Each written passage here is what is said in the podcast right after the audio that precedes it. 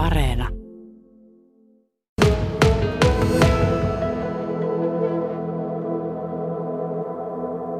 Kuinka kuhmo olen somekampanja, se päättyy sunnuntaina. Onko tässä vaiheessa tullut hyviä eväitä Kuhmon brändityöhön tästä kampanjasta? No kiitoksia kysymästä. Meillähän tämä brändilanseeraus on hyvin lähtenyt liikkeelle ja mikä tärkeintä, niin näyttää siltä, että kaupunkilaiset on innostuneita ja kiinnostuneita tästä uudesta aluebrändistä. Brändihän ei muodostu muutoin kuin sillä tavalla, että ihmiset tekee tekoja sen eteen. Niin. No tämän kautta niitä tekoja tulee, tulee julki, kun muistaa vaan laittaa sinne sen hashtag kuhmo ja hashtag kuhmo haaste. Nyt siis kaupungilla itse itse voi vaikuttaa siihen, että mikä se kaupungin Kuhmon julkisuuskuva on tulevaisuudessa. Ja sanoisin, että, että innostusta on ollut. Joo, kyllä tätä brändiä lähdettiin rakentamaan jo viime kesänä ja mukaan kutsuttiin yrityksiä, alueen toimijoita, paikallisia ihmisiä. Ja siinähän meille itse asiassa muodostui se kuva, että mitä Kuhmo ja kuhmolaisuus on. Ja siinä todettiin näin, että Kuhmo on Suomen metsäkeskeisin kaupunki, joka on tunnettu korkeatasoisesta musiikki- ja kirjallisuuskulttuurista, erityisesti kamarimusiikista ja Kalevalasta. Mutta se, mikä mielestäni oli tärkeää, niin tässä työssä nousi esille se, että meidät tunnetaan myös yhteisöllisestä elämäntavasta. Ja me arvostamme täällä hyvän jakamista, osaamista ja laatua.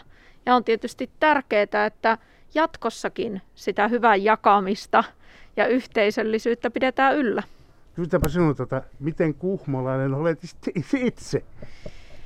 No minä olen tullut Kuhmoon 2018 asukkaaksi, että on niin sanotusti tulomuuttaja. Vapaa-asunto on ollut täällä pidemmän aikaa ja Kuhmossa minulle tärkeitä asioita on kyllä Kuhmon metsät, niissä liikkuminen, erästely, mutta kyllä yhtä tärkeänä myös musiikki.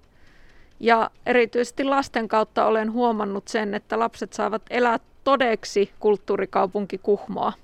Niin, tuo musiikki ja kulttuuri, se näyttelee täällä aika iso osa, mutta toisaalta yhtä iso osa näyttelee, niin kuin sanoit, se metsät ja se puuteollisuus.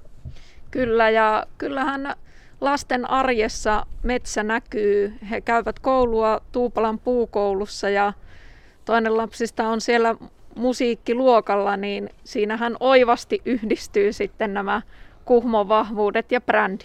Sano tuossa tosiaan se, että metsä ja Kalevala ja musiikki ja yhteistyölaatu ja taito ja niin edelleen. Ja ne siellä somehaasteissa varmasti näkyvät, näkymät, niitä voi tehdä monella eri tavalla. Niitä voi tehdä tanssien, niitä voi tehdä laulaen, niitä voi tehdä ihan millä tavalla vaan.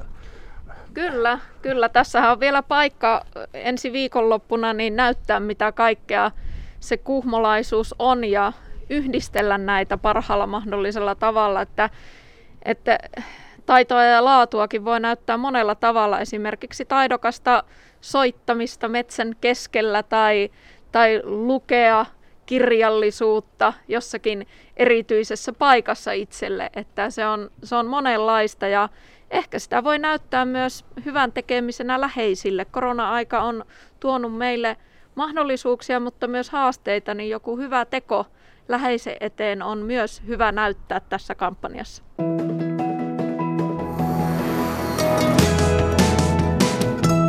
Yle Radio Suomi. Tytti Määttää, Kuhmon kaupunginjohtaja.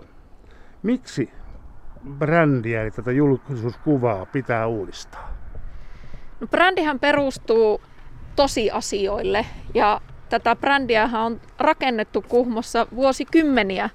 Mutta toisaalta ollaanko me osattu riittävästi tuoda esille kuhmolaisuutta ja Kuhmon kaupungin mahdollisuuksia. Ja sitä varten brändi on, että me yhdessä näytään paremmin ja me ehkä opitaan myös itse arvostamaan sitä, mitä meillä täällä on. Ilman sitä omaa arvostusta mielestäni kaupunki ja sen yritykset ei voi kehittyä. Tavoitellaan tällä kenties uusia kuhmolaisia? No totta kai kohderyhminä on Kuhmon asukkaiden lisäksi niin matkailijat ja, ja tulonmuuttajat, uudet yrittäjät. Että totta kai se meillä tavoitteena on. kaikissa toiminnassa haetaan myös hauskuutta. Voiko se brändityö olla hauskaa? No kyllä voi olla hauskaa ja tekoja voi tehdä monella tavalla. Siinä oikeastaan taida, taivas on vaan rajana ja nimenomaan tämmöinen ilo ja sen näkyminen niin on erittäin toivottavaa.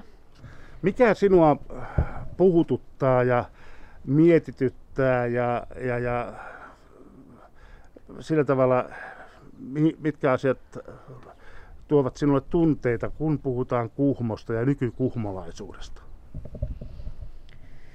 No, niin kuin jo tuossa aikaisemmin sanoin, niin ne tärkeät asiat minulle on ollut se metsä ja musiikki, mutta kyllä yhä enemmän tässä brändityössä on pohtinut kalevalaisuutta, kalevalaisia tarinoita, suomalaisia juuria, suomen kielen kehitystä.